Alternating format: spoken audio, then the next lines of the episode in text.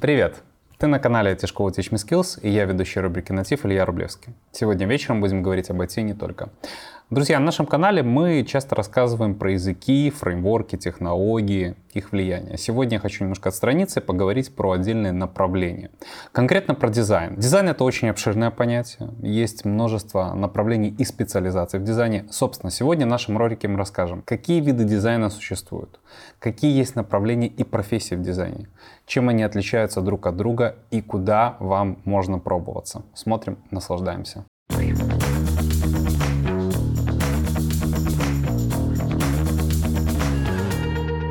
Итак, ребят, всем привет. Э, всех рад видеть. Э, все, смотрю, заряженные с разных локаций. Кто-то дома, кто-то в офисе, кто-то с улыбкой. У кого-то сейчас улыбка появится. А, давайте начнем с краткого экскурса. Раскрытие немножко про себя. Меня конкретно будет интересовать такой момент. Сколько вам лет? Как вас зовут? Сколько лет вы в айтишке? Ну и самое главное, на какой позиции вы сейчас работаете? Всем привет, меня зовут Рома Берг, я графический дизайнер, мне 30 лет, из которых 7 лет я отдал э, профессии Работал с крупными брендами, перечислять их, конечно же, нельзя, но они достаточно серьезные, интересные. Работаю сейчас лидом в найме и руковожу небольшой студией дизайна. Времени на все хватает. Также еще очень хочу нести образование в массы, поэтому я здесь рассказываю вам про нюансы графического дизайна. Спасибо тебе большое. А, Кать, давай к тебе. Всем привет, меня зовут Катя, мне 30 лет, и я UX UI дизайнер и нашла свою команду сразу же, как окончила курсы, поэтому 8 лет я уже с одной командой и работаю. Спасибо тебе большое.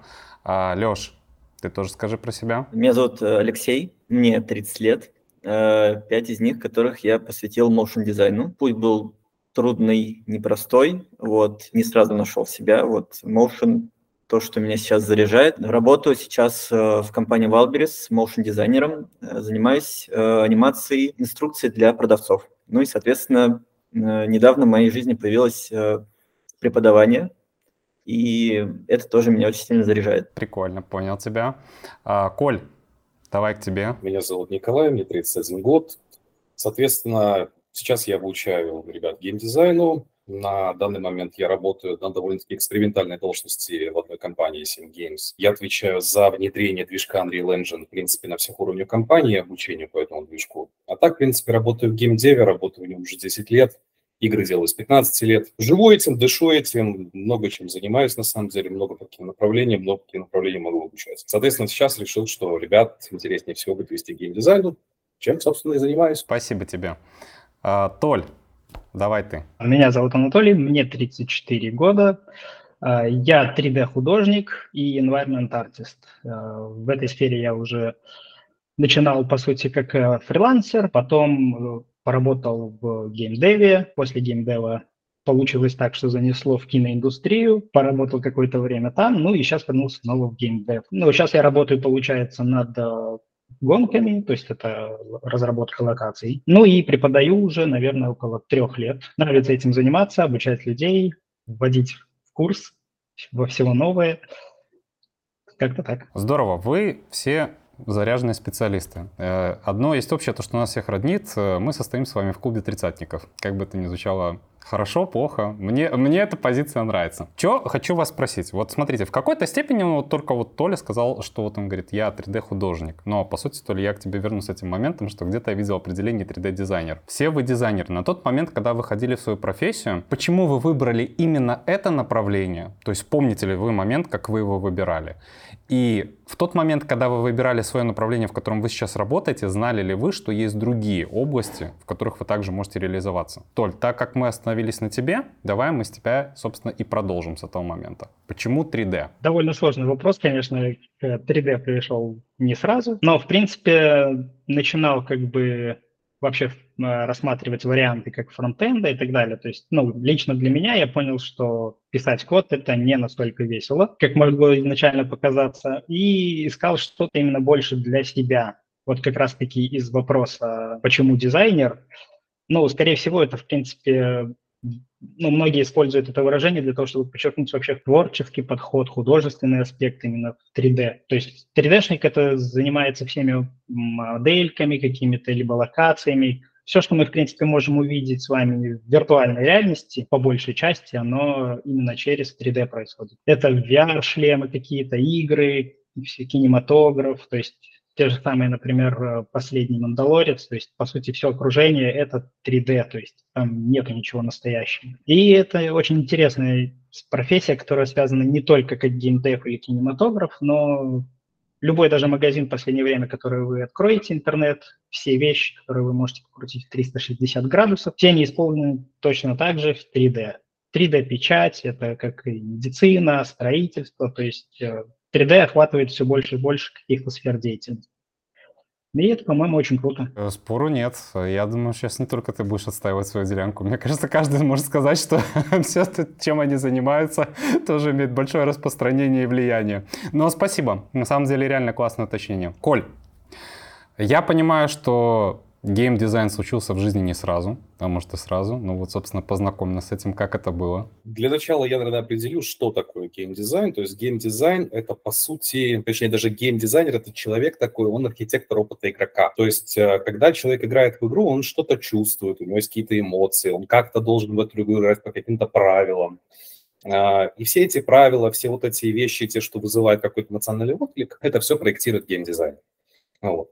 А, когда я только начинал делать игры, еще был в школе, и мне было очень интересно, как это, а что это, куда это, я сам в игры играю, мне хочется самому это делать, я уже начинал становиться геймдизайнером, потому что без геймдизайна игру не сделать. То есть, ну, невозможно сделать игру, которой нет правил, или даже если это медитативная игра, в которой вроде бы просто смотришь, и, например, там шарики плавают, ты просто по шарикам кликаешь, это все равно геймдизайн. То есть все равно форма игры, какая она будет, визуально какая она будет и так далее, все это определение Всем этим занимается геймдизайн. Соответственно, я понимаю, что мне это очень близко, я этим долго занимаюсь, и 70 лет я буду старым дедом, я буду делать игры точно продолжать, потому что это мое, я просто этим душу, этим живу. И вот. Конкретно про вопрос дизайн, то, что вот проскакивало у тебя, то есть знал ли я, что есть какие-то другие направления. Ну, с моей стороны, как я понимаю, дизайн все-таки это очень обширное понятие, в которое входит очень много различных дисциплин. Меня, кстати, всегда расстраивало, что люди говорят там дизайн, ну, подразумевает что-то совершенно другое, не разделяя как раз-таки вот эти вот все различные специализации такое. Но интересовался много чем, то есть вот даже вот ребята, которые отвечают за разные специализации, я в той или иной степени потрогал каждый, все они мне нравятся, потому что на самом деле все, что связано с э, созданием контента цифрового, мне все нравится, все хочется потрогать, совсем хочется работать, но денег не хватает на все сразу.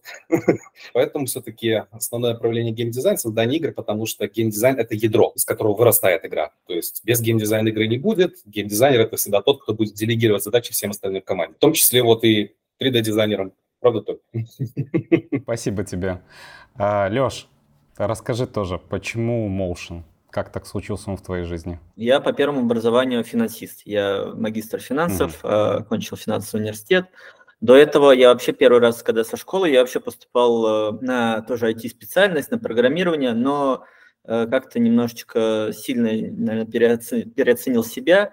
И там с, пол, с полгода спустя вылетел из универа, потом попал в финансы. И вот, э, сидя на своей уже там скучной финансовой работе, я в этот момент наткнулся на курс по After Effects. Я увидел, значит, эти анимации и такой, вау, это что-то вот завораживающее такое невероятно, что ты можешь что-то взять, анимировать, это будет красиво, эффектно. И как-то я вот ну, недолго думаю, вписался в эту программу. В этой школе, где я еще тоже обучался, там было на выбор тоже другие специальности. Ну, там был там художник в фотошопе, э, векторная анимация, ой, векторная иллюстрация в иллюстраторе, ну и After Effects. И я как подумал, нет, вот After Effects, все супер круто, хочу его. И э, как бы по сути это да, началось как какое-то маленькое хобби. Э, прошел этот курс, потом в этой же школе я прошел э, курс по иллюстратору потому что я выиграл конкурс отзывов, поэтому у меня в скиллсете сразу образовалось там два инструмента, и иллюстрация, и анимация. Вот. А дальше по нарастающей как-то пошло-поехало, первые заказы, фриланс, и вот уже сейчас я прям, ну, достаточно уверенно себя чувствую на этой позиции. Э, и в 2D работаю, и в 3D. Мне вообще комфортно супер в этой сфере. Наконец-то это то, что мне нравится, что приносит и не только доход, но и э, творческую реализацию. А, Кать, мы с тобой уже общались немножко по твоему пути. Э, будет неплохо немножко вот так зарефрешить. Расскажи, как это у тебя случилось, почему UX, UI? Я окончила университет информатики и радиоэлектроники, поэтому мое соприкосновение с айтишкой началось довольно-таки рано, и на своей первой серьезной работе в студенческие годы, где мне нужно было работать с CMS интернет-магазина, CMS Drupal. То есть я работала с админкой сайта, но в какой-то момент проявила инициативу и предложила руководству спроектировать макет эм, раздела каталога для определенной продукции, которая была настолько специфична, что существующий на тот интерфейс, он просто не удовлетворял потребности, мы не могли эту продукцию разместить. Поэтому, опираясь на какую-то интуицию и анализ других сайтов,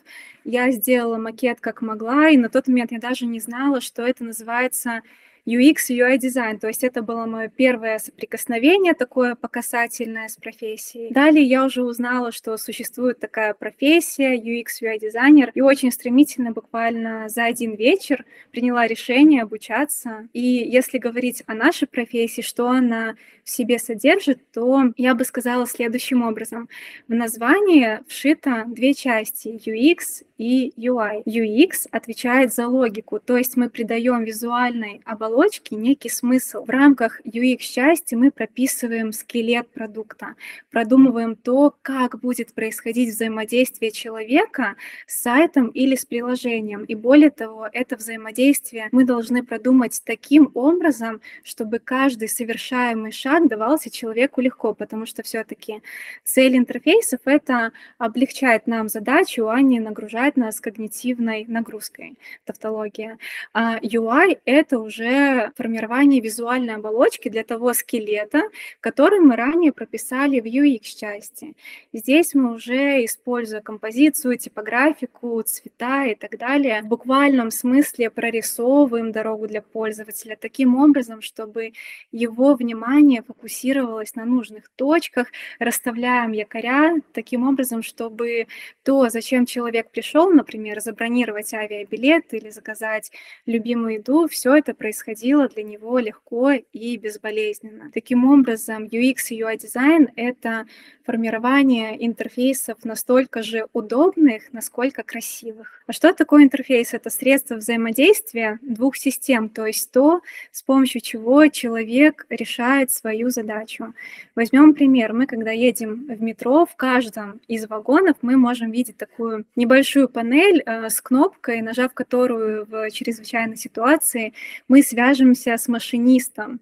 Так вот, это всего лишь одна кнопка уже является интерфейсом, потому что мы ее используем, чтобы решить какую-то свою утилитарную задачу. UX UI дизайнер занимается мобильными и веб-интерфейсами, но в целом, если посмотреть вокруг, то интерфейсы в разных их представлениях нас окружают в бытовом плане и в рабочем. Панель на стиральной машинке – это интерфейс, кнопка выключения на чайнике – это интерфейс, так же как приборная панель и управление на борту самолетом. Поэтому важно понимать, что такое интерфейс есть, какова его сущность, и от этого отталкиваться. И мы сможем увидеть, что дизайнер интерфейсов, он сталкивается с огромным количеством ограничений. И в этом как раз и будет наша дискуссия, будет интересно послушать, потому что если графический дизайнер, скорее всего, я как обыватель чувствую, что это цель на эмоцию и впечатление, там больше внутренней свободы мы можем выражать, то все, что касается с интерфейсами,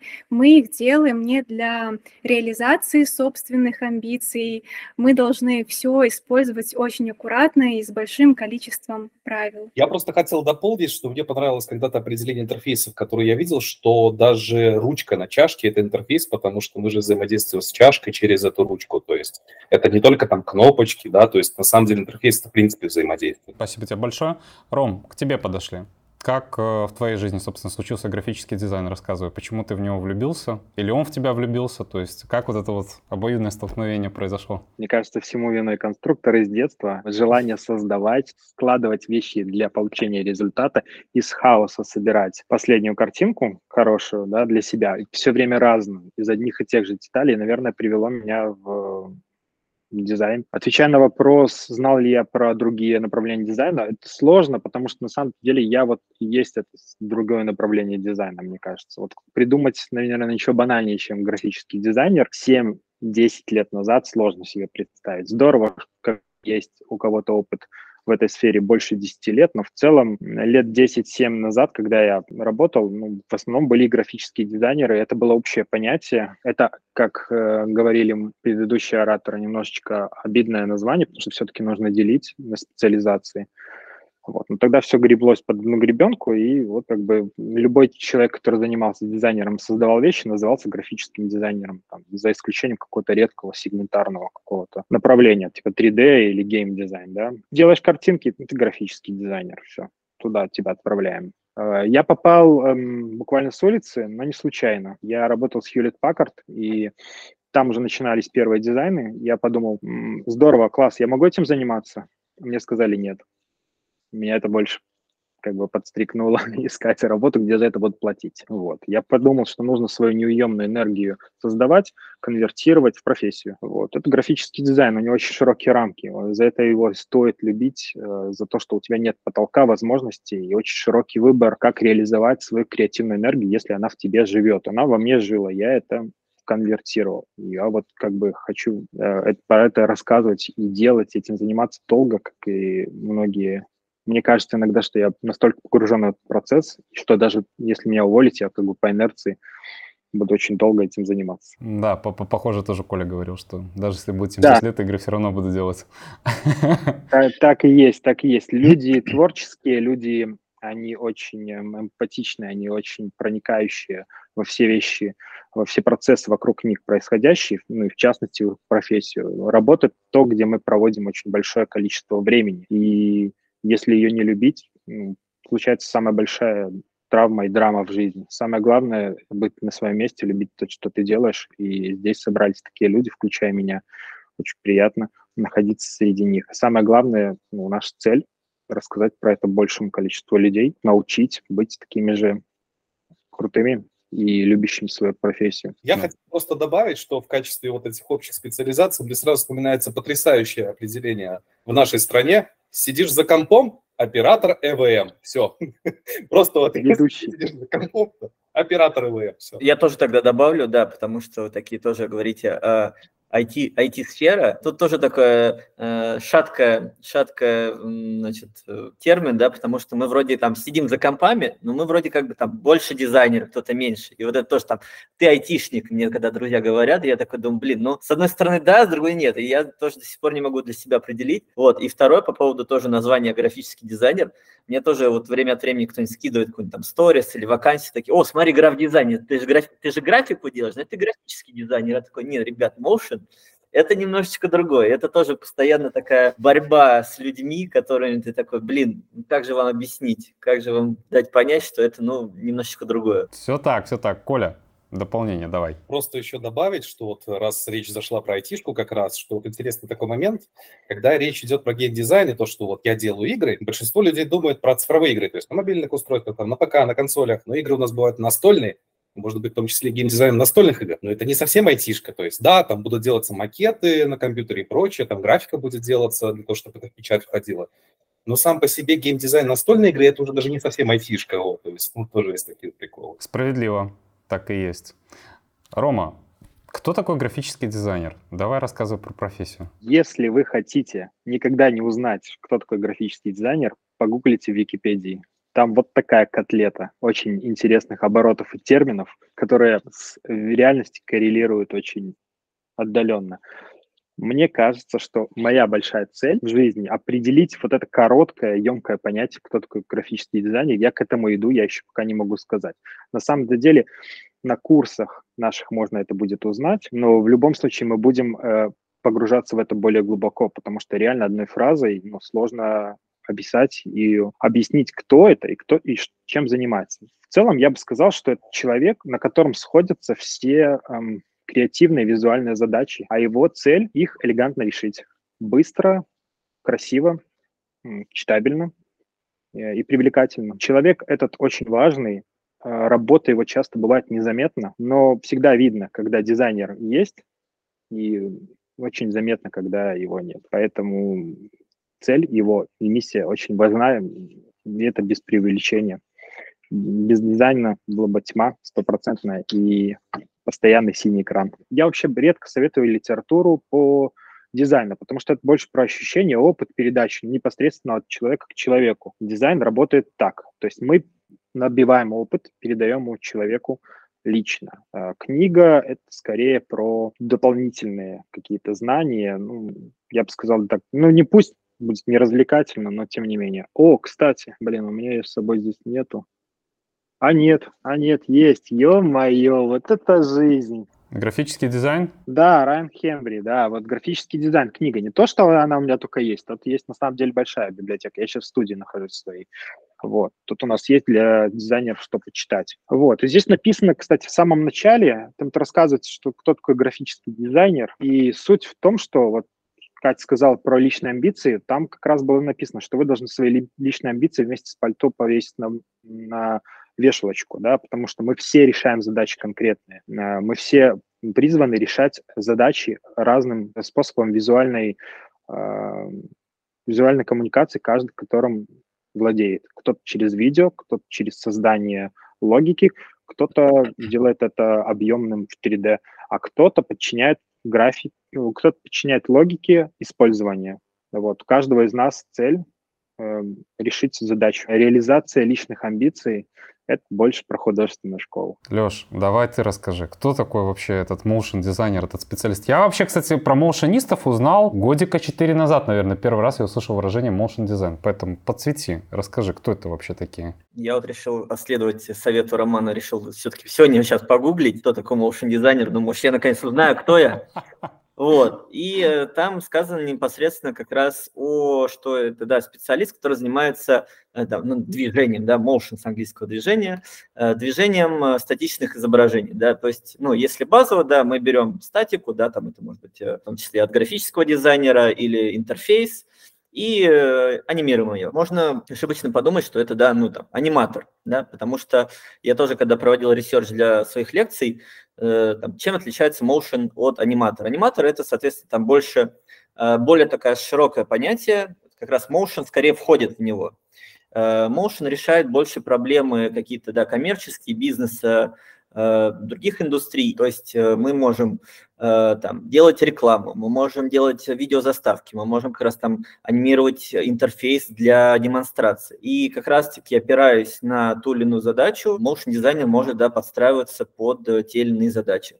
Соответственно, мультики мы тоже можем делать, и это будет там тоже своя какая-то задача. Мы, соответственно, тоже можем такие задачи брать. Коля, ты вроде как рассказал уже про то, что ты занимаешься. Будешь что-то дополнять или я к Толе плавно перехожу? Ну, я думаю, что могу, в принципе, еще дополнить. То есть... Давай. Геймдизайн, в принципе, такая профессия еще, которая подразумевает создание интересных игр. То есть можно, конечно, делать игры по-разному, можно делать конвейеры условные, которые видно в индустрии. Большинство крупных компаний их обожают, потому что это надежное положение средств. А можно идти по сегменту, который как раз-таки где вы можете максимально реализовать вот именно вот эту эмоциональную составляющую, именно вот это вот видение творца, то есть максимально необычные проекты. Это обычно инди-сегмент уже. То есть там обычно крутятся не такие большие деньги, там все поменьше, но простор для творчества просто максимальнейший. И если зацепить еще мобильный рынок, то мобильный рынок, ну, в большинстве своем обычно это противоположность творчеству. То есть там все четко идет э, разбор по цифрам, то есть геймдизайнер должен соблюдать определенные цифры аналитики, эту аналитику обрабатывает, согласно ей там менять механики игры, то есть все-все-все рассчитано четко, прям по цифрам, по математике на продажи, на рост продаж, либо на рекламу, с которой тоже собственно, возвращаются какие-то вот дивиденды, которые вкладывали туда инвесторы, либо продажу каких-то внутриигровых вещей.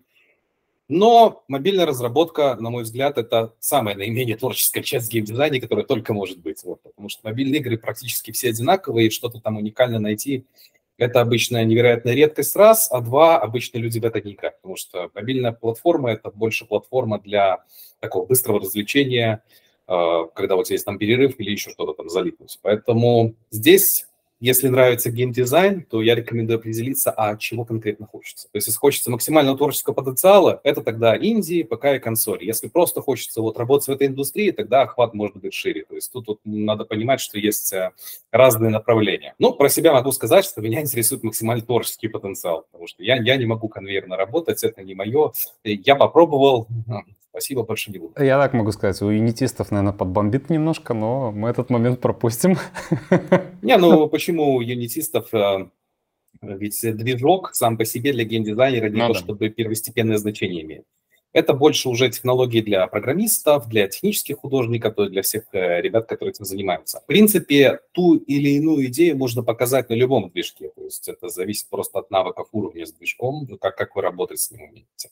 А геймдизайнеру движок важен обычно лишь с той позиции, чтобы в нем подкрутить какие-то значения. То есть вот, допустим, мы сделали механику, что можем драться с какими-то существами, вот эти существа, например, появляются со скоростью 1 в секунду. Вот геймдизайнер должен уметь тогда поменять, чтобы оно появлялось два раза в секунду, или два раза за 2 секунды, или в 5 секунд. То есть, ну, вот такое, крутить параметры, пока не найдется вот этот самый баланс. Ну и стоит еще, наверное, упомянуть, что само по себе понятие геймдизайна, оно довольно общее. То есть тоже как, как дизайн, да, он дробится на много чего, а так и геймдизайн, он тоже на, на много специальностей дробится. Но обычно нормальное дробление можно наблюдать только в крупных компаниях. Ну, потому что они могут себе позволить ресурсы для того, чтобы на какую-то часть определенно нанимать именно определенного специалиста. В компаниях поменьше геймдизайнер, он сразу за все отвечает. Но по классике, как это обычно бывает? У нас бывает балансный геймдизайнер, то есть который отвечает за балансирование всех элементов в игре, чтобы в ней было интересно играть. У нас бывает монетизационный геймдизайнер, который отвечает именно за деньги, то есть как привлечь игрока, чтобы он заплатил деньги в игре. Чаще это на проектах, которые бесплатные, то есть условно бесплатные free-to-play, так называемые, либо мобильные. У нас есть технический геймдизайнер, это человек, который мало того, что умеет проектировать механики на бумаге, он может еще и в движке их сделать. Не прям как хардкорный программист, а именно прототипировать для проверки своих гипотез. То есть я думаю, что вот это будет интересно интеграция, я сейчас быстро это в движке написал, проверил, о, клево, забрал. Есть нарративный геймдизайнер. Ну вот нарративный – это тот, который отвечает, в принципе, за всю историю, за лор игры, то есть вот за ощущение от игры, за сюжет игры. То есть вот все, что игрока заставит погрузиться в мир, который придумал геймдизайнер, и поверить в него. И вот так вот так вот дробиться на несколько таких вот должностей. Все красиво звучит, как говорится, в идеальном мире. По факту, мне кажется, что приходится заниматься потихоньку тем и тем и тем, особенно у нас. Да, у нас, к сожалению, в СНГ-сегменте геймдев — это беспощадная адская машина, которая дробит людей на части. Вот, и часто приходится работать, быть человеком-оркестром, совмещать несколько разных специализаций, специальностей. Ну, Такова жизнь, с этим ничего не поделать. Толь,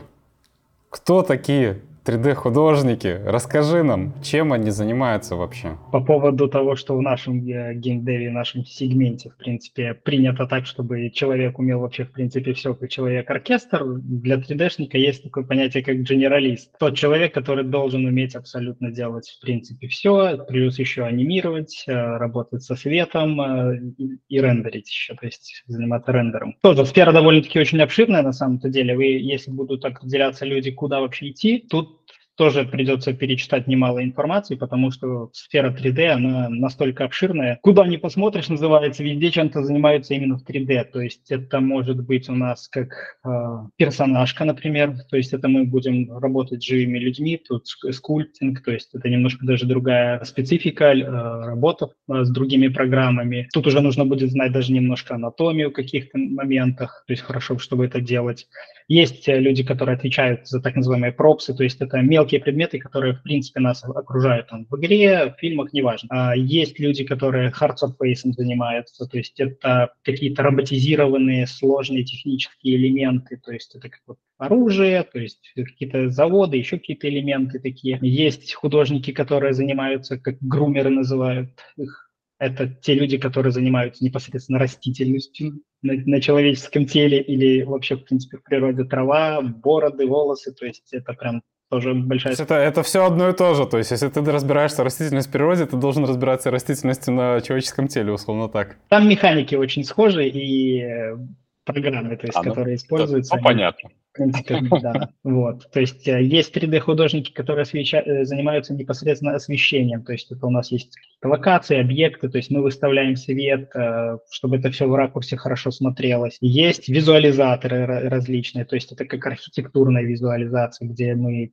там, с архитектором или еще кем-то связки можем работать по заказу или индивидуально. То есть это еще и рендеры в различных программах, то есть для каких-то журналов. То есть ну, очень много куда можно, в принципе, в этих сферах податься. И везде, как правило, свои программы, которые нужно изучать. То есть одной универсальной по, по факту нету, которая действительно бы удовлетворила всем интересен и потребован. Ну и точно так же еще 3D-художник работает как э, environment artist, который занимается непосредственно уже в игровых движках, то есть он должен там расставлять те же самые пропсы, то есть создавать локации. Ну и как последний, наверное, это уже люди идут туда не сразу, а по какому-то прошествию времени, когда уже человек накопил какого-то опыта, он идет э, уже непосредственно создавать что-то свое. То есть, э, может быть, как нарративный какой-нибудь человек, то есть э, дизайнер, который уже будет концепты какие-то свои создавать дополнительно. То есть это уже концепт-артист. Но по факту это все еще тот же 3D-художник, который начнет там создавать какую-то смесь, микс, свое видение привносить. Я хотел просто дополнить определением из геймдева. Ты сказал, что пропс — это маленькие объекты. Но все-таки в геймдеве определение пропса чуть-чуть другое. То есть пропс – это объект, с которым невозможно взаимодействовать. Иными словами, декорация. Если привести пример, ты идешь по улице, э, вокруг э, улицы стоят машины. Мы сейчас про игровой мир говорим, то есть идем мир. С машинами нельзя взаимодействовать, и в них нельзя сесть. Машина – это пропс. Машину можно сесть и с ней взаимодействовать, это уже не пропс. Погнали по инструментам. Уже начали тут это ругаться, там, я там тут работаю, я там здесь работаю. Так, э, меня интересует первая группа игроков, первая тройка игроков, как поле чудес. Э, Ром, сто процентов у вас есть общая ПОшка, в которой вы работаете. Давайте так, каждый из вас, вот сугубо по инструментам, реально расскажите, чем вы пользуетесь. А мы из этого дальше будем выводить, соответственно, что у вас общего, что у вас отличается. Рома, я начинаю с тебя. Вот давай вот твой инструментарий, который ты используешь в работе. Мой инструментарий в порядке важности это векторная программа Illustrator либо Corel, но лучше Illustrator. Почему? Потому что пакет Adobe. Дальше Photoshop — это уже растровая графика. И Lightroom — это уже более точная цветокоррекция, работа с данными. Ну, редко, но метко. Э, раз в неделю открывается. Потом Figma, куда без нее. И, пожалуй, это все. То есть это джентльменский набор. Четыре инструмента, получается, да? Четыре инструмента, да. Три основных, три основных редактора.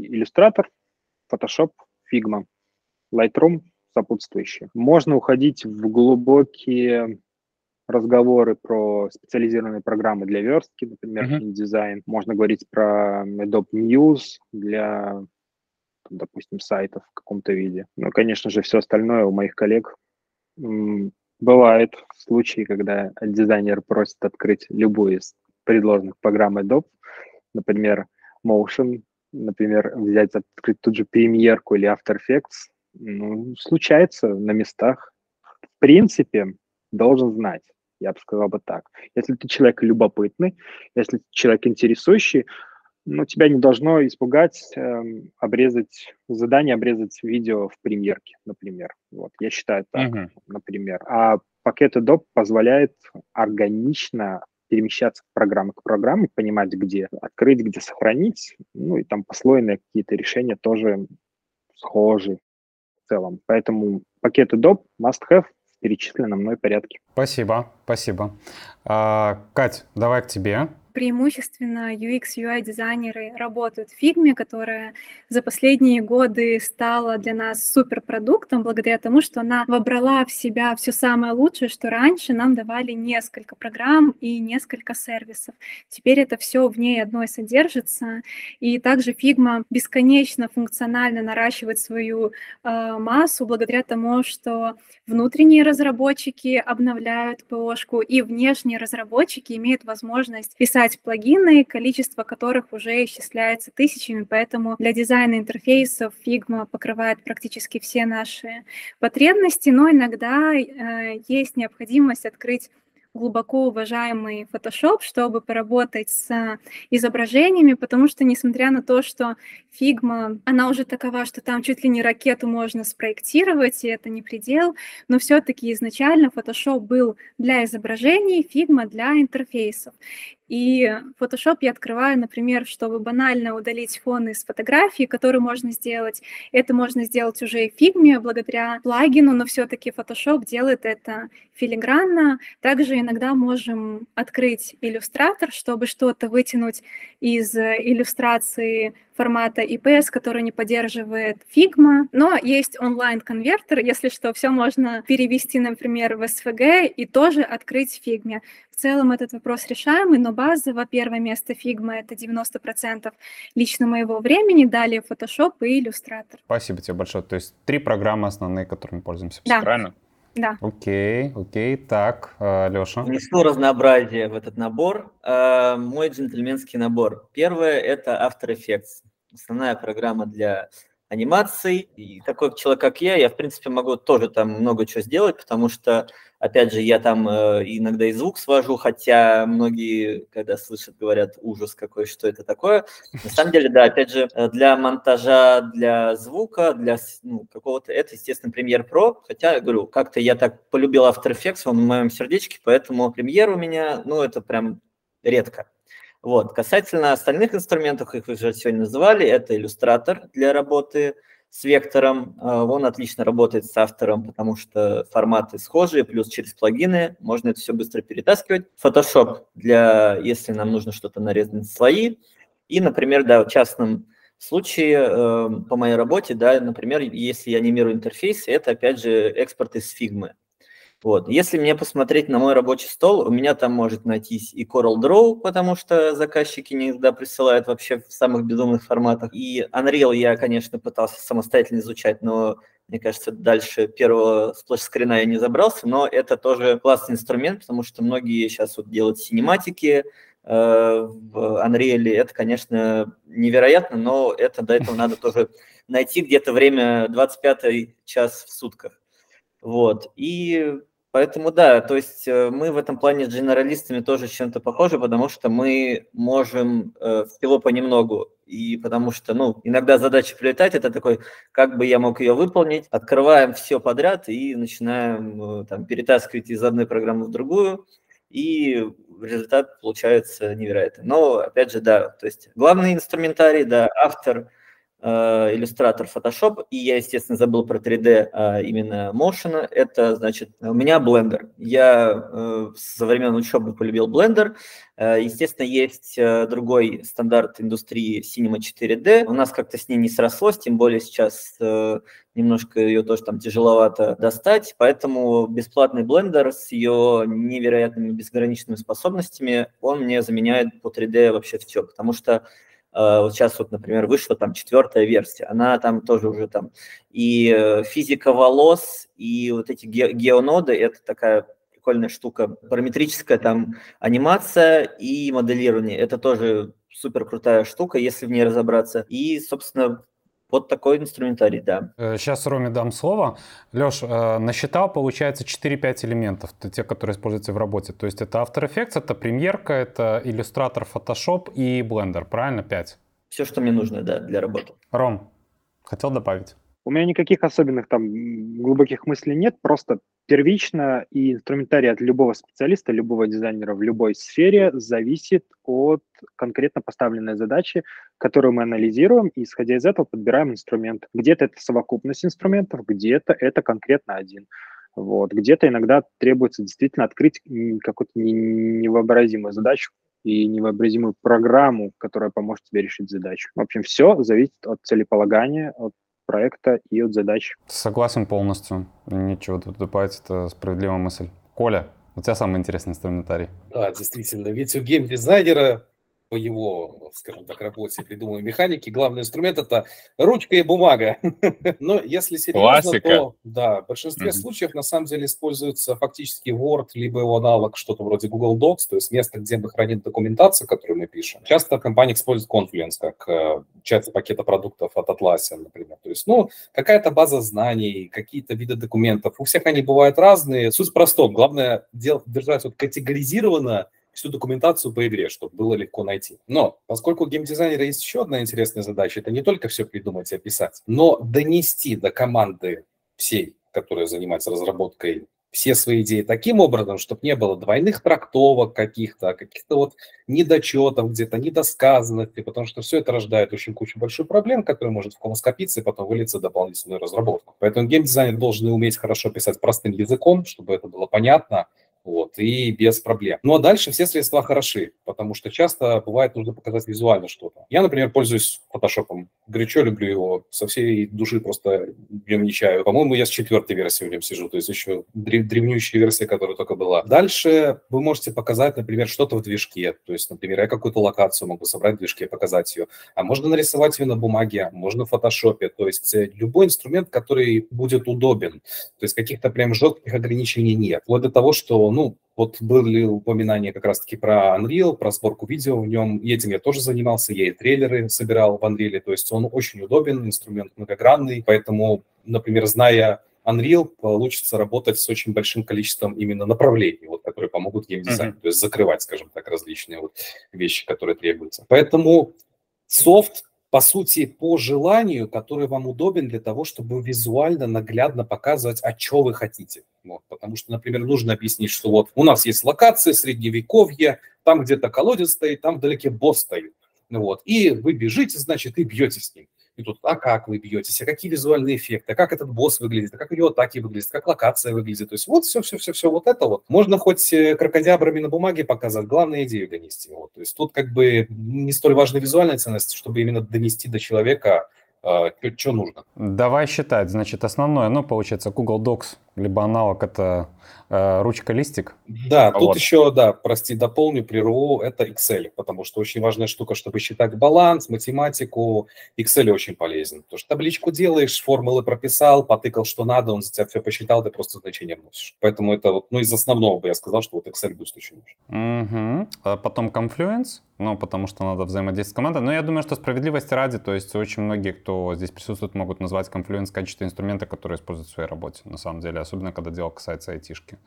А, вот. Э, далее это движок, и Photoshop, то есть четыре элемента, правильно? Понимаешь, тут может быть больше. Я вот, например, как uh-huh. дизайнер могу говорить о интерфейсе, да, то есть вот нам нужен такой-то интерфейс, интерфейс в игре. Я, например, его просто упрощенно рисую, типа wireframe, да, а потом я понимаю, uh-huh. что он, например, должен анимироваться. Я тогда могу и Vegas Pro открыть, или DaVinci, или еще какой-то видеоредактор типа Premiere, и там санимировать этот интерфейс и скинуть эту коротенькую анимацию. То есть э, это тоже полезно показать, вариантов как много. ты хочешь. Да, вариантов много. А могу в фигме накидать просто поведение всех этих элементов с кнопочками, чтобы вот интерфейс меняется, а как он меняется.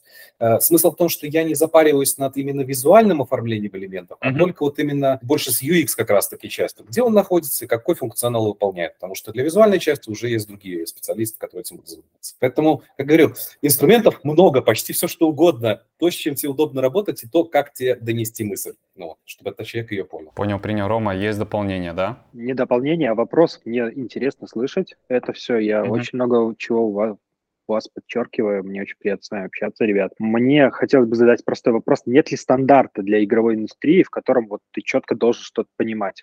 То есть понятно, что в чем-то удобнее, в чем-то неудобнее, но получается, что нет. То есть свободен на самом деле в выражении свои мысли и донесение его. Главное результат. Результат донести максимально точно, что у тебя из головы и из опыта до команды разработчиков. Но стандарта нет. Из стандартов, если говорить, то это ведение документации. Это то, что должен уметь любой геймдизайнер, и это его хлеб. То есть ведение документации, как я и говорил, это может быть там Google Docs, это может быть Confluence. Некоторые компании по-разному ее ведут. То есть вот это вот ядро, то, что должен уметь геймдизайнер. К документации подключаются еще, скорее всего, расчеты балансные и прочее, то есть Excel. То есть тоже нужно уметь пользоваться, формулы подставлять и так далее, понимать, какие там формулы и так далее.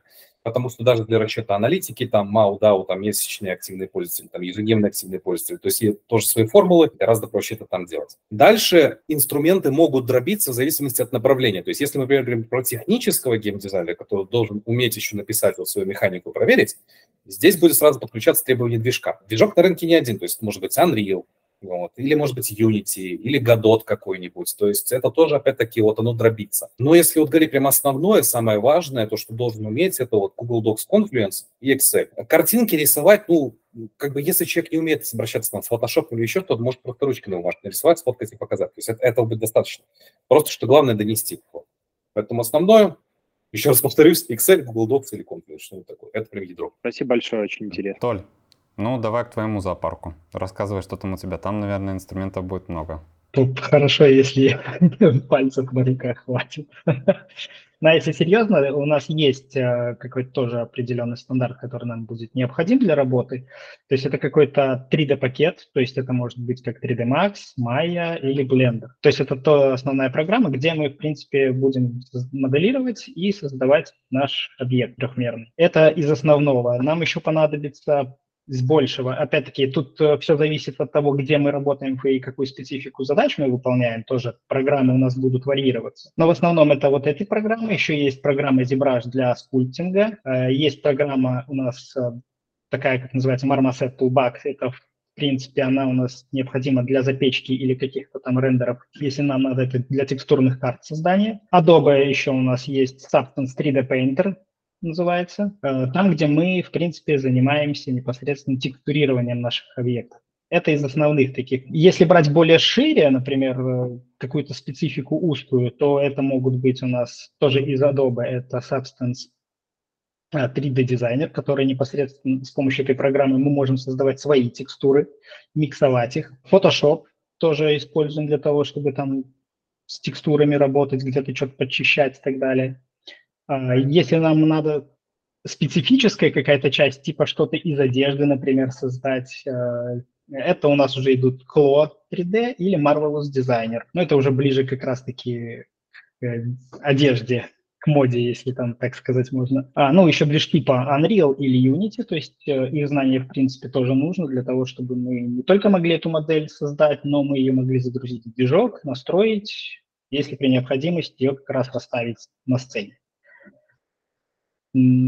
Так, из таких вот, ну, больше основных можно и завершить. Нормально, нормально. По основным я точно насчитал 6. Э, если вот еще дополнительно, то где-то да, там типа 10-11 так получается. Я хотел добавить, что Marvelous mm-hmm. Designer такая прикольная штука, что я когда впервые ее открыл, э, мне показалось, что если я его выучу, я могу идти модельером работать, потому что вся одежда делается по выкройкам, как в реальной жизни. Это очень прикольно, там прям сшивается все это дело. Ну, класс. Ты, в принципе, правильно сказал. Это для модельеров. Cloud 3D – это вообще программа, которая создавалась непосредственно для профессиональных модельеров. Там есть э, и уже вшитые и анимации, то есть э, можно сделать свое дефиле, грубо говоря, ты сшил по выкройкам какую-то одежду, надел его на человека, он физически там крепится, и можно создать анимацию, которая полностью физически просчитает, как будет вести себя ткань на теле человека. А я не сказал в предыдущем комментарии для Коли, а я вот Вегас услышал, и мне это приятным теплом растеклось по мне. Это монтажная программа, незаслуженно оставленная. Я вообще на самом-то деле с ужасом, ну, как бы узнал новости о том, что больше в нее как бы не вкладываются, что мир поменялся, что на, на сцену вышли другие крупные игроки, и поэтому хоть кто-то еще это помнит, мне очень приятным теплом растекается по мне, потому что, и это, наверное, очень хорошая заметка с той точки зрения, что если ты спец, ты очень долго в сфере, и если ты, ну, ну не то чтобы натуральный труд, да, ты поскитался по программам, ты все видел, ты все знал, ну, и это просто какой-то невероятный опыт. Вот это, наверное, то, чего будет очень не хватать э, любому человеку, а, мне кажется, при разработке с нуля. Мы учим работать с актуальными программами, да, а вообще хорошо было бы поскитаться, открывать, посмотреть интерфейсы, как все работает во всех, вот, от дерьмовых программ до плохих. Мы часто шутим про Paint, и никто его не открывал, да, то есть, а его, может быть, поэтому и исключили из обязательной программы. Мне кажется, он вернется сильным каким-то инструментом, позволяющим делать что-то, но тем не менее это круто очень звучит. А по поводу Клод, это очень крутая штука. Я когда увидел его первый раз э, в действии, я просто не мог поверить. Я подумал, что ну, эта вся работа очень сложная, но она непростая, но все равно насколько, насколько специализированный крутой инструмент в мире моды, я просто максимально удивлен. И это то, о чем я говорю, это нужно быть, держать руку на пульсе инструментария не только своего, но и коллег по бизнесу, и вообще, в принципе, и таким образом развиваться. Это круто. Раз уж мы пошли по ностальгии, я, честно говоря, мне кажется, вот как ты говоришь, трушные ребята, мне кажется, все начинали, я вспоминаю детство с э, Windows Media Maker, потому что я думал, мне кажется, вот это, мое зернышко, вот это видео и вот это все IT-тему, оно пошло как раз оттуда, потому что я какие-то вот эта музычка и видос с отдыха, убыстренный там в три раза, ты такой вау. Потом у меня была история с Pinnacle, это тоже какой-то видеоплеер, но это меня с ним познакомил мой друг, которого родители в, телевизионщики. Они, соответственно, более профессиональные были в этом плане, и поэтому это, вот я когда всем говорю Pinnacle, только вот он знает, потому что это, видимо, было совсем узкоспециализировано. И по поводу Paint, ты знаешь, он же сейчас обновляется. Он там, по-моему, 3D поддерживает. И я так понимаю, раз это Microsoft, там, скорее всего, и нейросетки скоро появятся, поэтому э, не списываем его со счетов. Он, по-моему, они такие Э, у нас вышел супер апдейт, типа, внимание, у нас в Paint появились слои, и все такие, вау, типа, ну, наконец-то, не прошло и 20, там, 30 лет, ну, в общем, э, может быть, за Paint будущее. Кто знает, кто знает. Коля? По поводу Painter все-таки его же две версии есть. Есть та самая старая, вот та самая такая теплая ламповая еще с XP, есть как бы Paint 3D, вот, который накручивает разные фичи. Вот в нем был удобный инструмент, которого даже в Flash не было до определенной версии. Это вырезание объекта из фона, то есть ты просто указываешь рамкой объект, а он тебе автоматически его вырезает. Ну вот, а все остальное прозрачный слой закидывает. Я довольно часто пользовался удобной фича. Конечно, ради одной фишки просто открывать Paint 3D такое себе, но тем не менее, это было быстрее. А по поводу Sony Vegas, я очень рад, что кто-то про него еще слышал и знает. Ну вот, замечательная программа, на самом деле. Я тоже очень расстроен, что перестали поддерживать. Ну, честно говоря, ничего удобнее не встречал. То есть сколько я с ним лет работал, сколько он мне нравился, тоже очень расстроен, что перестали поддерживать. Но в целом мне нравится, я вот попробовал DaVinci, он в чем-то похож, он тоже интуитивно простой и понятный, вот, и в нем вот, ну, похожая идеология немножечко, вот, поэтому я вот перешел на DaVinci и прям вот доволен, потому что я попробовал еще премьер в обеих его версиях, там и прошлый, и есть попроще такой, ну, прошлый вроде крутой, но это больше похоже на работу с каким-то, вот, не знаю, Белазом, куча ручек, куча кручек, то есть можно сделать крутой, но это прям много времени занимает и неудобно, реально много времени ходит. А тот, что попроще, ну, это что-то вроде не знаю, вот как раз-таки Windows Movie Maker сделать видосик с, отпуска, да и все. Ну и, кстати, да, работал с видео, я тоже начинал с Windows Movie Maker, так что да, там я тоже был. Все, все мы знаем, потому что не забывайте, клуб тридцатников все-таки. И это, кстати, вообще, помните, насколько это теплые были дружественные программы с понятным обучением. И это все про UX, UI, потому что особенно Movie Maker с его демонстрацией наглядного э, эффектов и где они лежат, это вот как раз э, работа Екатерины, да, я так понимаю, с большего. Понятно. Вот мы сейчас вот влюбить, в себя, влюбить в себя, да, программы. Вот да, это то, что, если быстренько так добавить, подытожить, то, чего нет в премьере Pro, на мой взгляд. Там вот UX, UI, он какой-то стрёмный. То есть там нужно реально сидеть, открывать вот такую вот библию по этой программе, сидеть, читать и учить. То есть наглядно, визуально. Ну, просто вот про себя расскажу. Я вот всю жизнь учил все программы по большей части просто методом тыка. То есть э, ты смотришь, ты понимаешь, ты разбираешься. А сейчас вот с тем же премьером я попробовал, не а. То есть без нормальных туториалов, без нормальных мануалов не поймешь даже, что как работает. В то время как с тем да Винчи все было легко и понятно. Так, ребят, будет такой вопросик. Э, области знаний вашей профессии. Давайте просто их перечислим. То есть вот, например, у нас идет профессия, Катя, мы начнем с тебя, UX, UI дизайн. В чем реально надо разбираться, помимо того, что изучать UX и UI и уметь работать в инструментарии, который ты обозначала? Я повторюсь э, со своим прошлым интервью, где говорила, что я доношу студентам, что дизайн — это в целом про жизнь и про то, как мы можем интегрировать в нашу работу все то, что мы накопили, смогли переработать, потому что это все пользовательский опыт. Мы делаем продукт для человека, соответственно, мы должны понимать, как человек э, взаимодействует с окружающей средой, э, какая у него психология, как он реагирует на те или иные аспекты аспекты, какие у него есть привычки и когнитивные паттерны. Это раздел психологии. Хорошо понимать хотя бы а, по верхам маркетинг, потому что мы обязаны создавать продукт, который, во-первых, будет а, ранжироваться в поисковой выдаче Яндекс и Google, у которых, в свою очередь, есть свои критерии того, каким должен быть сайт, чтобы показать его на первой странице. Этим занимается SEO-специалист, но мы в процессе проектирования также должны закладывать эти аспекты в наш продукт. То есть дизайнер — это далеко не тот человек, который разбирается в цветах композиции и гарнитурах. Это человек, который впитывает всю окружающую среду, проживает ее, и все знания, я бы сказала, что никакое знание не будет лишним в дизайне, какое бы знание это ни было, инженерия, готовка, художественные навыки, все, что очень сильно отдалено от нашей профессии, казалось бы, может в любой момент пригодиться, потому что мы погружаемся в разные отрасли бизнеса, если ты не продуктовый дизайнер, и каждый раз ты должен быть а, как будто бы мастер этой доменной области. Спасибо большое. Все вот прям по делу. Леша, давай к тебе.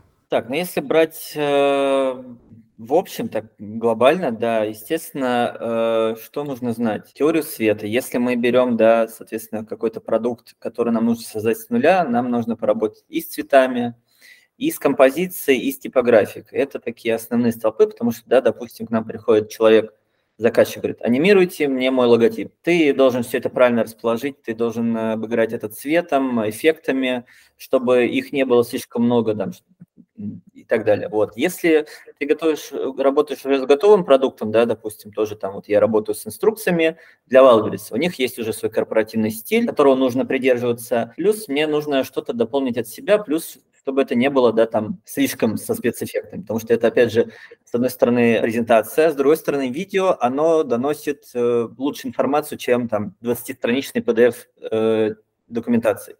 Поэтому тут нужно дать, смотреть на баланс. И, естественно, это все приходит с опытом, насмотренность, надо смотреть на другие работы, учиться, выделять какие-то элементы для себя и совершенствоваться таким образом. Спасибо.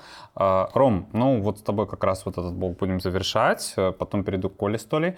А, какие области знаний вообще важны в твоей профессии? Вот расскажи тоже.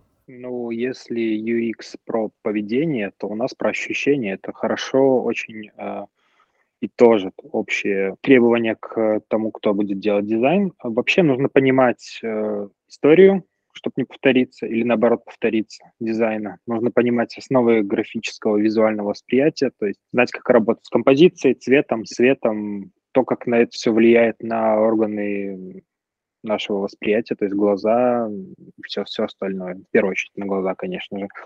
Но так как я работаю, немножко выходя за, за рамки монитора, работаю с физическими объектами, для меня еще очень важно, чтобы они визуально и тактильно были очень хорошие. То есть это отдельная тема, про которую стоит говорить, это очень хорошая тема, которую мы будем 100% затрагивать на курсе нашем, да, про то, как дизайн должен хорошо выглядеть и ощущаться тоже хорошо он должен. Вот, определенно, то есть повторяю, то есть он должен, вы, вы должны знать историю, вы должны знать э, теории много и формировать насмотренность. Самый главный инструмент – это насмотренность. А также следование трендам и такая небольшая интуиция и смелость для того, чтобы эти тренды задавать. Понял тебя, спасибо большое.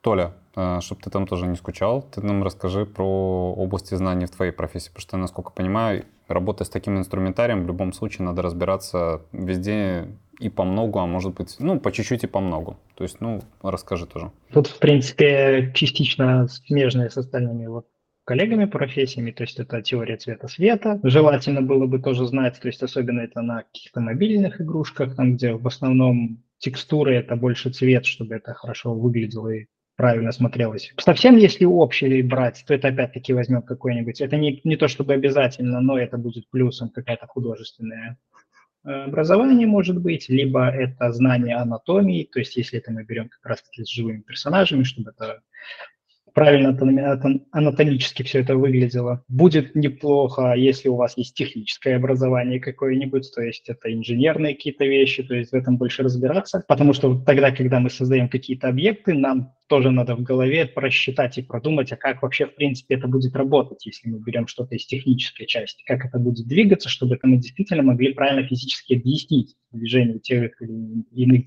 там, объектов деталей и так далее. Из таких еще прямо обязательных, э, ну, опять-таки, это насмотренность та же самая, то есть это либо мы можем на каком-нибудь ArtStation, либо еще в каких-то сайтах смотреть чужие работы, игры те же самые, если там мы берем условный геймдев, то есть э, мы то же самое можем посмотреть, как решена та или иная задача какой-то из игр, как поставлен тот же самый свет, э, как локация какая-то сделана. Если брать тот же самый Кло или Marvelous, ну, если вы еще знаете, как правильно выкройку сделать, э, тоже будет плюсом, у вас хороший получится там та же самая одежда. Или портретик себе какой-нибудь там сделаете. То есть, ну вот, э, прям обязательного ничего нету конкретного. Все это приобретается как раз-таки во время обучения, ну и постепенно вы это будете уже усиливать. Понял тебя, спасибо. А, Коль, завершая цикл с тобой. Ну, если говорить про геймдизайн, то я думаю, здесь можно предположить, что из этого вытекает. Э, нужно уметь играть в игры, играть много игр. Чем больше, тем лучше, потому что нужна насмотренность, нужно понимать, из чего состоит рынок, а, что он предлагает. То есть чем больше геймдизайнер играет в игры, при этом играть нужны игры, которые и не нравятся тебе как человеку. Но ты должен все-таки как геймдизайнер в них поиграть, разобрать, провести так называемую декомпозицию, то есть когда ты разбираешь игру на части, из чего это состоит, и понимать, почему оно так работает. То есть задавать себе постоянно вопросы. А зачем была сделана эта механика? А зачем тут стоит этот предмет? А для чего, для чего, для чего, для чего? Потому что работа геймдизайнера в чем-то даже смежна с научным методом. То есть мы составляем список каких-то гипотез, да, то есть что что-то будет работать, а потом эти гипотезы должны проверить посредством плей-тестов, посредством плей-тестов на живых игроках. То есть мы проверяем, а что работает, что не работает, что-то выкидываем. И геймдизайн – это про большое количество итераций. То есть можно придумать самую классную игру, самую невероятную игру, которая на бумаге будет написана и просто вот... Просто, а, Конфета. Да но она не будет работать, когда она будет сделана. То есть вот не будет интересно в нее играть, игроки будут жаловаться и так далее. То есть постоянно нужно думать, э, как может что-то измениться, реагировать на эти изменения, и это несет за собой еще вот эту вот,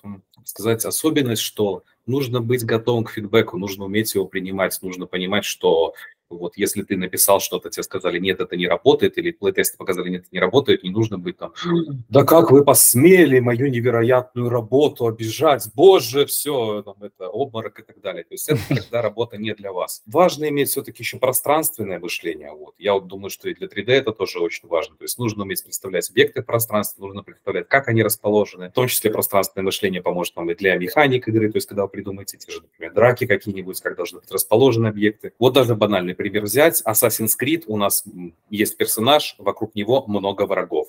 Заставить игрока драться сразу с 20 врагами – это проблема. То есть э, игрок не успеет следить за ними всеми. Как это сделано? Вокруг персонажа есть условные 5 слотов. И эти 5 слотов могут занять враги. То есть максимум 5 врагов одновременно с тобой сражается. Один умер, тогда тот, что стоит сзади, как бы подошел, слот занял. Вот, то есть максимум 5 набьется. Так Понятно. создается кинематографичность игры, то есть что у тебя, о, много махаешься, сзади там как бы толпа такая тоже вроде бы уже готовая драться, но и при этом игрока не закидывают прям телами, то есть он продолжает играть. В том же Assassin's Creed тоже прикольная штука. Во многих играх у нас есть вот игровое ХП, который вот, вот бар такой, прогресс-бар. И, например, в Assassin's Creed он поделан на секции, поделен такой. То есть там, допустим, 5 секций. Так вот, в самой первой секции, которая тратится, самой последней, в ней ХП почти столько же, сколько во всей секции специально создана геймдизайнерами для того, чтобы создавать ощущение игрока, что он выжил вот на последней ниточке. То есть у него уже там осталось столечко хп, хотя этого хп, на самом деле, это вот как половина всего прогресс-бар. Но у игрока остается ощущение, о, я выжил, я крутой такой. Вот такими всякими фишками. То есть при этом геймдизайн желательно не только игры, желательно смотреть там кино, читать, то есть какие сюжеты есть, то есть интересоваться всем творческим, что делают люди. А, да даже вот веб-дизайн смотреть, потому что бывает так, что в играх повторяется, например, интернет-магазин. А вы вот много смотрели, например, веб-дизайн, как интернет-магазины были сделаны. Те же интерфейсы, то есть, ну, желательно как можно больше, как можно сильнее вообще погружаться в творческую часть. Ну и напоследок скажу, что все-таки это именно творческая работа, и если творческая часть не нравится, я видел примеры, люди просто приходят и выгорают, то есть которые приходят просто с деньгами, они поработают, может, годик, может, два, но они несчастливы, они недовольны, они выгорят. То есть, ну, не надо не надо. Это, ну, это нужно любить. Не будем рушить семьи. Э, Рома. Да, на самом деле я так общо как бы начал вслед за коллегами. Ну, так если так разобраться, да, теория композа, цвет-цвет, как бы. Но на самом деле, если копать вглубь каждого каждой специализации, например, моей, то вылезает куча, куча интересных вещей. Я про них вот, например, специально не говорил, я боюсь, что если это потом нарежется все в этот, люди будут думать, что, блин, слушай, мне это все надо знать, я, я в этом не разбираюсь, я, я туда не пойду. Поэтому я старался очень просто говорить, но так в целом очень круто, что у каждого так глубь на все это падает. Но в частности у меня, например, да, то есть нужно понимать, что делать, куда повесить, как напечатать, э, насколько высоко это должно быть, на какой бумаге это будет сделано, хорошо ли это увидят, хорошо ли это заметят, хорошо ли это воспримется, будет ли это уместно, будет ли это креативно, будет ли это новенькое что-то, либо же наоборот вызовет ностальгические ассоциации. И как и гейм дизайнеру, и в любом, наверное, вашем ремесле нужно интересоваться всем, любить все, следить за всем, даже тем, что тебе не нравится, для того, чтобы стать крутым специалистом, впитывать себя как губка и потом порционно, в зависимости от задачи, выдавать оно разбираться реально нужно во всем, но этому всему можно научиться. Самое главное, мы сегодня очень много говорили про hard скиллы, с большего про инструментарий, но с большего мы избегали очень интересную тему. Вообще самый главный инструмент – это каждый из нас. Каждый из нас с его набором психофизиологических э, качеств, даже если кажется, что ты а, опаздываешь, либо э, там, делаешь все слишком ярко, да, тебе так нравится визуально, это можно превратить в фишку, в этом и преимущество нашей работы, да. Вот. И самый главный инструмент – это ну, ты сам должен прийти, дойти, полюбить это искренне, и все будет у тебя очень круто получаться в своеобразной манере.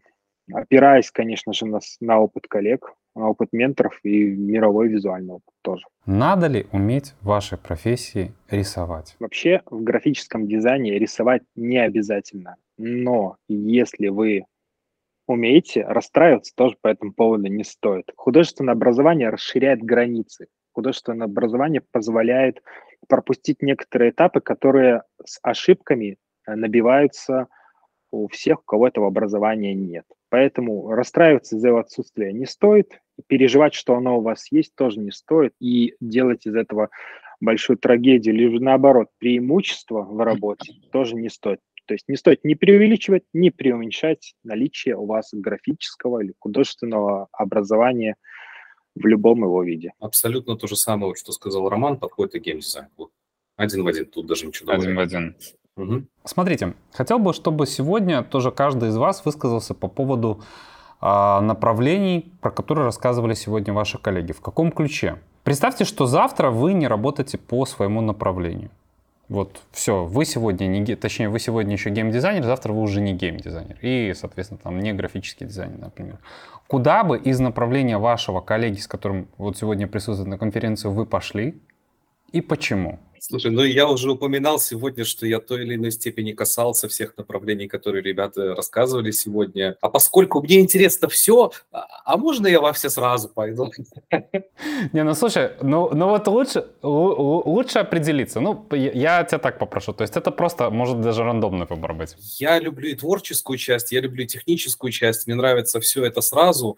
Вот. Но, наверное, я бы просто из интереса для того, чтобы углубиться для более глубокого понимания. То есть это больше даже, ну, как бы, хоть работа, но для себя, да, то есть мне больше интересно поглубиться в это прям вот до самых основ, я бы пошел, наверное, в UX UI, потому что я хочу вот дальше это раскопать, просто вот до самой глубины, до самой основы. Вот. А творчество я буду, ну, вот, проекты, хобби и так далее, вот, там я буду это реализовывать. Спасибо тебе. Э, Ром, тебе такой же вопрос, как и Коля. Э, вот давай так, сегодня ты еще граф-дизайнер, завтра все. Приставку граф убираем, куда уходим? Я основываться буду на своих внутренних ощущениях. Давай. Конечно. Я бы хотел заняться геймдизайном, потому что я люблю создавать вещи. Никакой больше свободы тебе не представится, кроме как в геймдизайне. Э, никакой большего такого пространства для творчества и желания создавать, и создавать миры логичные, интересные, захватывающие для меня очень-очень манящая перспектива. Поэтому я иду к Николаю учиться. Понято, принято. Катя, тебе передаю слово. Это будет не жест вежливости, но я бы тоже пошла в гейм, потому что для меня все было сегодня очень неожиданно, то, что я услышала, особенно про слоты. И мне довольно-таки самой нравится описывать разного вида архитектуру таким образом, чтобы не было разрыва сценария. Я была удивлена, что преимущественно вы пользуетесь просто текстовыми редакторами, а не моделируете фигуры, и мне как раз-таки нравится изобретать э, какую-то архитектуру, не обрисовывать ее визуальную оболочку, как бы странно это ни звучало, я ведь этим занимаюсь, но именно делать так, чтобы все было логически связано и следовало друг за другом. Мне очень понравилось, очень интересно. Спасибо большое, Кать. А, Леш. Я прям э, совпало, буквально час назад э, там ужинал, смотрел сериал, и там была такая фраза тоже, знаешь, типа, полицейский обсуждает, говорит, какой у тебя план Б? Вот, типа, завтра ты не полицейский, что у тебя будет? И там один такой, нет, я, типа, э, это мой план А, и плана Б нет, и так далее. Вот, с одной стороны, я, наверное, бы согласился, потому что вот Uh, ну, говорю, пройдя свой путь, я нашел себя в моушене, типа, блин, это так, так невероятно классно, вот. Mm-hmm. И, наверное, типа, если вот так вот немножко схитрить, я бы, может быть, да, uh, в сторону Толи пошел бы как раз больше в 3D, uh, хотя его в моей жизни и так достаточно много. Может быть, если как раз-таки больше бы я углублялся в эту тему, но вернемся опять к фразе о том, что сутках, к сожалению, 24 часа, вот, поэтому пока, как говорится, да, имеем, что есть, да, развиваемся в этом направлении, но мне кажется, так или иначе, я больше в 3D все равно тоже хочу прийти, больше прокачаться, э, чтобы, да, соответственно, быть э, совсем генералистом во всем. Спасибо тебе. Толь? Я, честно говоря, был бы возможности вообще 3D не, не, не бросал никуда. Все слишком интересно здесь, и специфики хватает на 10 жизней. Но если так смотреть, придется бы куда-то поменять, то я бы смотрел все-таки в сторону как раз то, что мое второе направление, которое мне очень нравится, это все-таки анимации. Я бы шел бы в motion, продвигать и развивать именно это направление. Это вот мультик и что-то еще что-то сделать интересно. То есть именно анимация, оживлять объекты, это тоже очень круто видеть, как они приобретают, дыхать жизнь в них, скажем так. Ну, я просто хотел бы буквально секунду подытожить про геймдизайн, давай, потому давай. что мне очень понравилось, что ребята прям правильно уловили. А, пускай это прозвучит немного возвышенно, да, но геймдизайнер это что-то сродни а, работы бога, то есть ты придумываешь полностью свой мир, ты придумываешь все его правила, все его взаимосвязи. Здесь очень много всего, очень много куда можно просто вот податься, и этим эта специальность интересна, потому что возможности просто безграничные. Вот. И от этого ловишь невероятный кайф. Почему так сложилось, что конкретно в ваших направлениях дизайна, причем во всех, новичкам приходится сложнее всего? Почему так вот выстроена специфика рынка, что вот очень сложно пробираться сквозь эти тернии к успеху, получать работу и так далее? От чего это зависит? Надо потому что совсем сразу быть знакомым, надо потому что постоянно набивать руку, а, либо в принципе так выстроен рынок? Здесь, в принципе, есть несколько вещей, которые очень сильно влияют. То есть, во-первых, рынок все-таки сейчас конкретно немножечко присыщен, в том числе из различных там событий, вот, но в целом достаточно много курсов, то есть вот я курс веду, то есть э, много информации в интернете, человек сам может выучиться и стать, в принципе, геймдизайнером постепенно, вот преодолевая все это. Но, во-первых, очень важна обычно направленность жанра, то есть вот у нас есть мобильные устройства, по ним много кто работает, по ним много кто делает игры, то есть мобильные устройства захватывают примерно 60% рынка всего геймдела, то есть больше половины. Вот. Но, например, вот вам нужен конкретно опыт тогда с мобильным устройством, конкретный опыт выпуска проектов, вот, конкретный вот опыт именно даже вот с жанром, например. Э, это не так часто встречается. То есть такой прям универсальный швейцарский нож геймдизайнер, который прям все жанры знает и со всеми платформами поработал, это дикая редкость. То есть, соответственно, обычно требует очень узкое, человек, который только начал заниматься, он, может, выбрал что-то ему по душе, и сразу скажу, что по ПК тяжело еще работу найти, потому что на ПК обычно требуют таких прям мастодонтов уже, чтобы там три выпущенных проекта, пять лет опыта, а тогда возьмем. Вот, на мобилке попасть полегче. То есть основная проблема – это ну, законы рынка, то есть э, спрос, э, скажем так, превышает предложение. Ну, вот. Поэтому здесь только, ну, стараться именно целиться в то, что нравится, и конкретно вот изучать то, что нравится, чтобы вот именно конкретно в этот сектор целиться. Ну и простейшие, скажем так, банальнейшая вещь, это если ты хочешь попасть куда-то, да, или что-то выучить, или что-то сделать, то постарайся этому уделять максимально возможное время. То есть чем больше ты времени это уделишь, тем сильнее лучше ты это изучишь. То есть, ну, в принципе, ситуация более-менее такая. Ценно, спасибо. А, Катя, давай к тебе. Я бы сказала, что к сожалению, звучит обидно, но UX, UI воспринимают как профессию с низким порогом входа в IT-сферу. Uh, у меня сейчас заканчивается текущий поток, и буквально вчера я задавала студентам вопрос, как поменялось ваше представление о профессии UX-дизайн, и думали ли вы, что он вот такой вот? Все сказали, что нет. Мы думали, что это гораздо проще. Uh-huh. Профессию именно UX UI-дизайнера воспринимают как легкий путь, как что-то воздушное, эм, розовое и очень приятное на ощупь, так скажем. Но прежде чем перейти к этой всеми ожидаемой части визуальной концепции, которая вообще-то тоже достаточно сложная, нужно преодолеть большой путь э, в виде исследований да, UX-части, а далее, когда дело касается визуальной концепции, а, все мечты и грезы разбиваются о том, что просто не хватает насмотренности, не хватает у студента вот этого чувство, умение не просто смотреть, но видеть. Звучит очень просто, но на самом деле в этом многое заложено.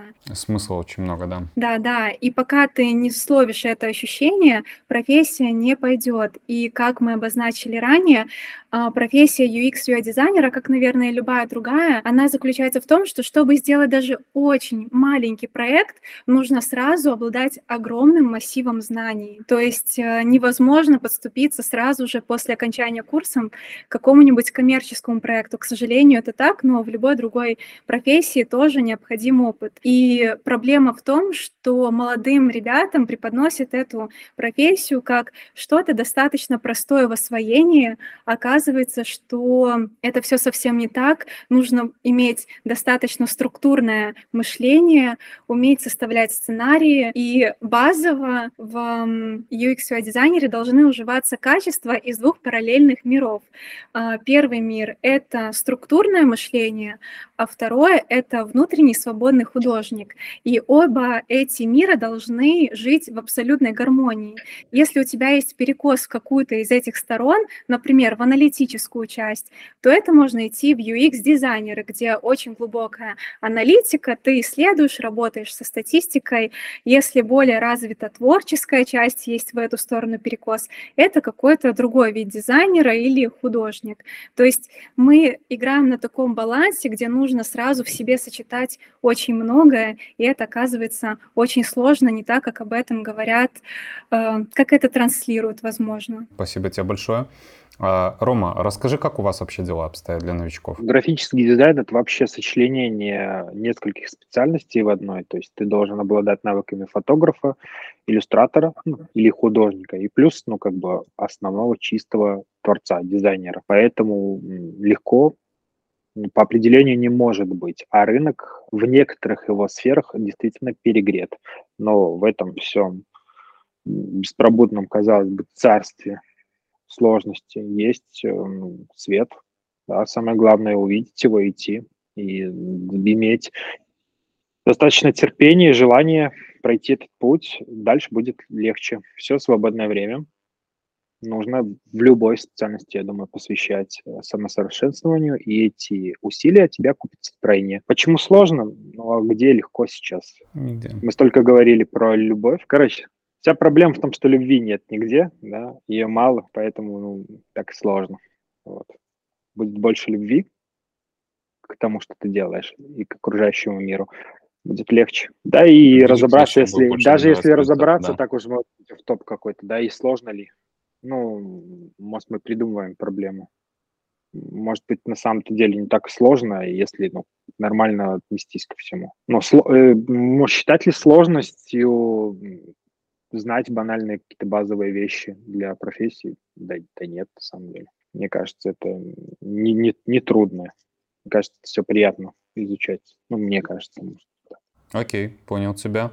А, Толя, как вообще у тебя обстоят дела? Есть такая же проблема, то есть многие, когда начинают изучать 3D-шку, всем кажется, ух, как круто, я сейчас начну быстро все делать, это так легко, я тут на модели сейчас всего сразу, будет мне красота. От этого получается э, ну, завышенные ожидания, у некоторых людей, то что это тоже будет быстро, легко, может быть, не так много программ понадобится учить. Плюс из-за этого как бы идет довольно-таки большое количество людей в этот э, сегмент именно по 3D. Рынок точно так же отчасти сейчас перегрет. И пошла небольшая тенденция из-за того, что как бы, ну, вот 3D-шник что-то сделал, это, по сути, осталось в виртуальной реальности. Это 3D-стоки различные, там на Unreal есть э, паки продаются, люди этим тоже зарабатывают. Количество 3D-моделей растет, э, и некоторые маленькие инди-студии, которые, например, мог бы взять какого-нибудь джуна себе в учение там, на, на, на небольшую зарплату, он иногда предпочитает просто купить на 3D-стоке себе эти, несколько этих моделей и как бы не нанимать себе работников.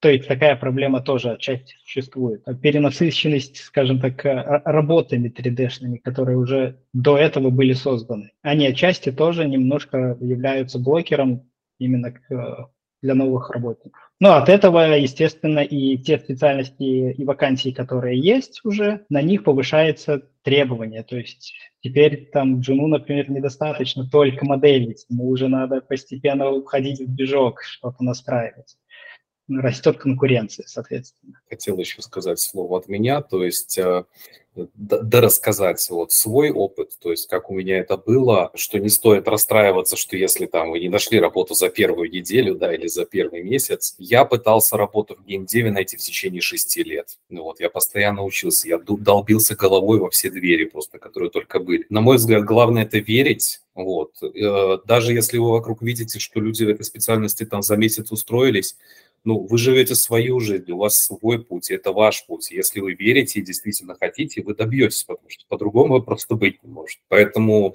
вот я сижу как живое доказательство, 6 лет я искал и наконец-то нашел, вот, а после этого уже наконец-то и получилось работать. Поэтому не стоит расстраиваться, если какие-то проблемы, главное идти вперед. Согласен полностью. И Леш. У меня будет практически комбинация всего того, что сказали коллеги. В частности, пример, да, люди, когда знают, ну, узнают про motion дизайн, многие вообще не знают, что такое, да, они лезут что такое motion дизайн, значит, смотрят вот эти невероятные 3D-ролики, какие-нибудь рекламные больших брендов, и такие, вау, хочу, вот. Но это на самом деле, во-первых, там э, работает над такими роликами вообще огромная команда, там, да, и как раз и специалисты там, не знаю, по физике, и мошены, и звукачи и так далее, и это на самом деле как бы, ну, не один человек делает, и как раз-таки случается вот такая жесткая реальность, э, многие такие, вау, вот оно как. И в частности, как раз-таки мы тоже, когда изучаем, мы начинаем с каких-то азов, мы начинаем просто двигать э, ну, там, кружочек, который там, из точки А в точку Б двигается, и многим как бы становится такой, вау, ну а на что я учусь?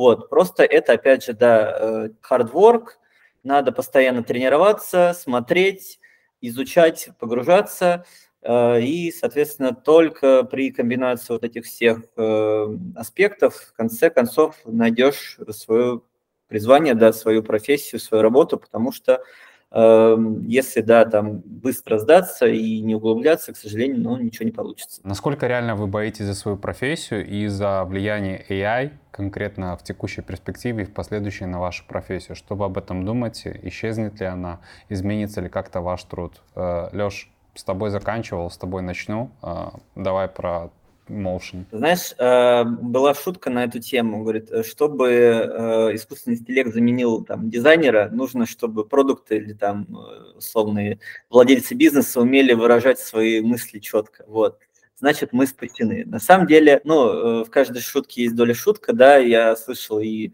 истории про, там, допустим, кто-то занимается озвучкой, там записали голос, человека заменили. Такое может быть. Это, к сожалению, неизбежный прогресс, но я рассматриваю инструментарий, это как инструмент э, нейросети, не как конкуренту, а использовать как э, свой инструмент, потому что это, вот, например, там, э, мы реально используем звукоозвучку для нейросетевую, потому что она там быстрее.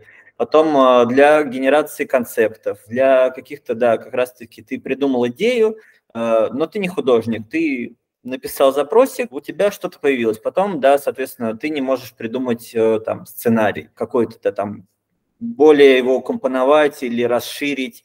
Э, ты обращаешься к нейросети. Это инструмент, который помогает э, развиваться, и нужно его, соответственно, тоже изучать, а не бояться. Я за свою профессию не переживаю, потому что она на самом деле глубже, чем картинка. То есть она создается из некоторого количества слоев, с которыми, например, и, и ее работать пока не может. И вряд ли получится. И плюс еще ну, законы, которые выверялись годами, столетиями. Это в принципе визуального восприятия, ритм, баланс, негативное, позитивное пространство.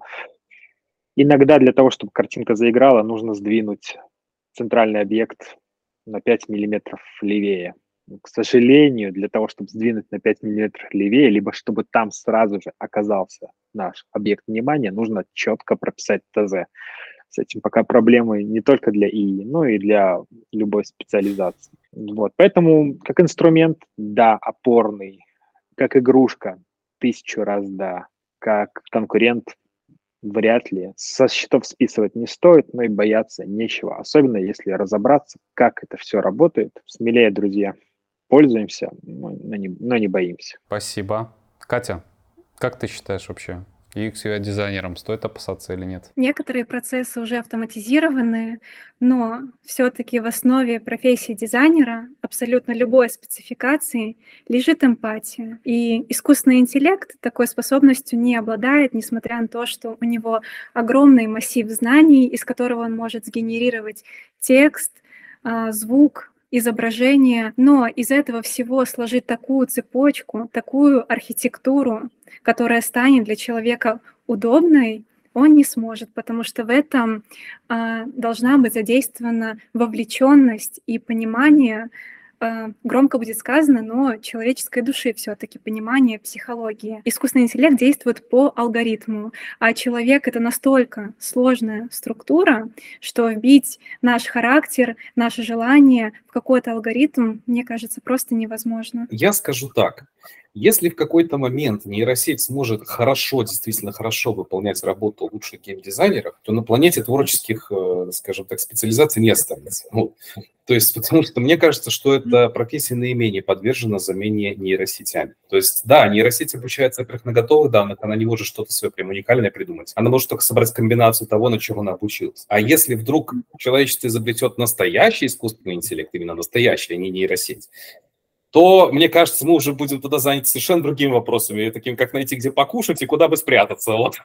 Поэтому как-то так. А в текущем моменте нейросеть классный инструмент, просто нужно как его пользоваться, ну, как им пользоваться. Ну, то есть научитесь и используйте на полную катушку, время экономит, помогает, класс, супер. Ну.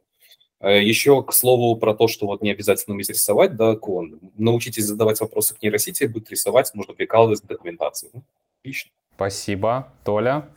Твое мнение? В этой сфере кое-какие попытки, конечно, делаются, но на самом деле пространственному мышлению программы нейросеть тоже научить крайне сложно, тем более делать именно 3D-модель. Еще очень долго до идеалов будет это идти, дело. И ишку можно использовать, в принципе, как концепт какой-нибудь тоже написать, чтобы ты более-менее сам для себя визуализировал какую-то задачу, которую ты приблизительно в голове и так представляешь, как сделать. Ну, это да, это инструмент, который тебе помогает ускорять какой-то процесс работы, но не более того. Заменить э, не специалиста, не человека, пока он не в состоянии в этой сфере. Кратко, Понятно, по делу. Что ж, друзья, я хотел бы вам еще задать кучу вопросов, но дабы не плодить наш хрон, э, я вам всем хочу сказать огромное спасибо за то, что вы сегодня рассказали. Я вам желаю, чтобы к вам попадались только самые хорошие, ответственные студенты, чтобы вы давали им классные знания от себя, и, в принципе, чтобы ваша Нива, ваше поле деятельности, не только процветало и жило. Я надеюсь, что мы сегодня смогли расставить многие точки над «и», разложить все по полочкам, перебрать все по косточкам. Э, друзья, не буду тянуть, э, ссылка на наши курсы будет находиться в описании. С вас лайки, подписка, комментарии, и мы еще увидимся. Пока!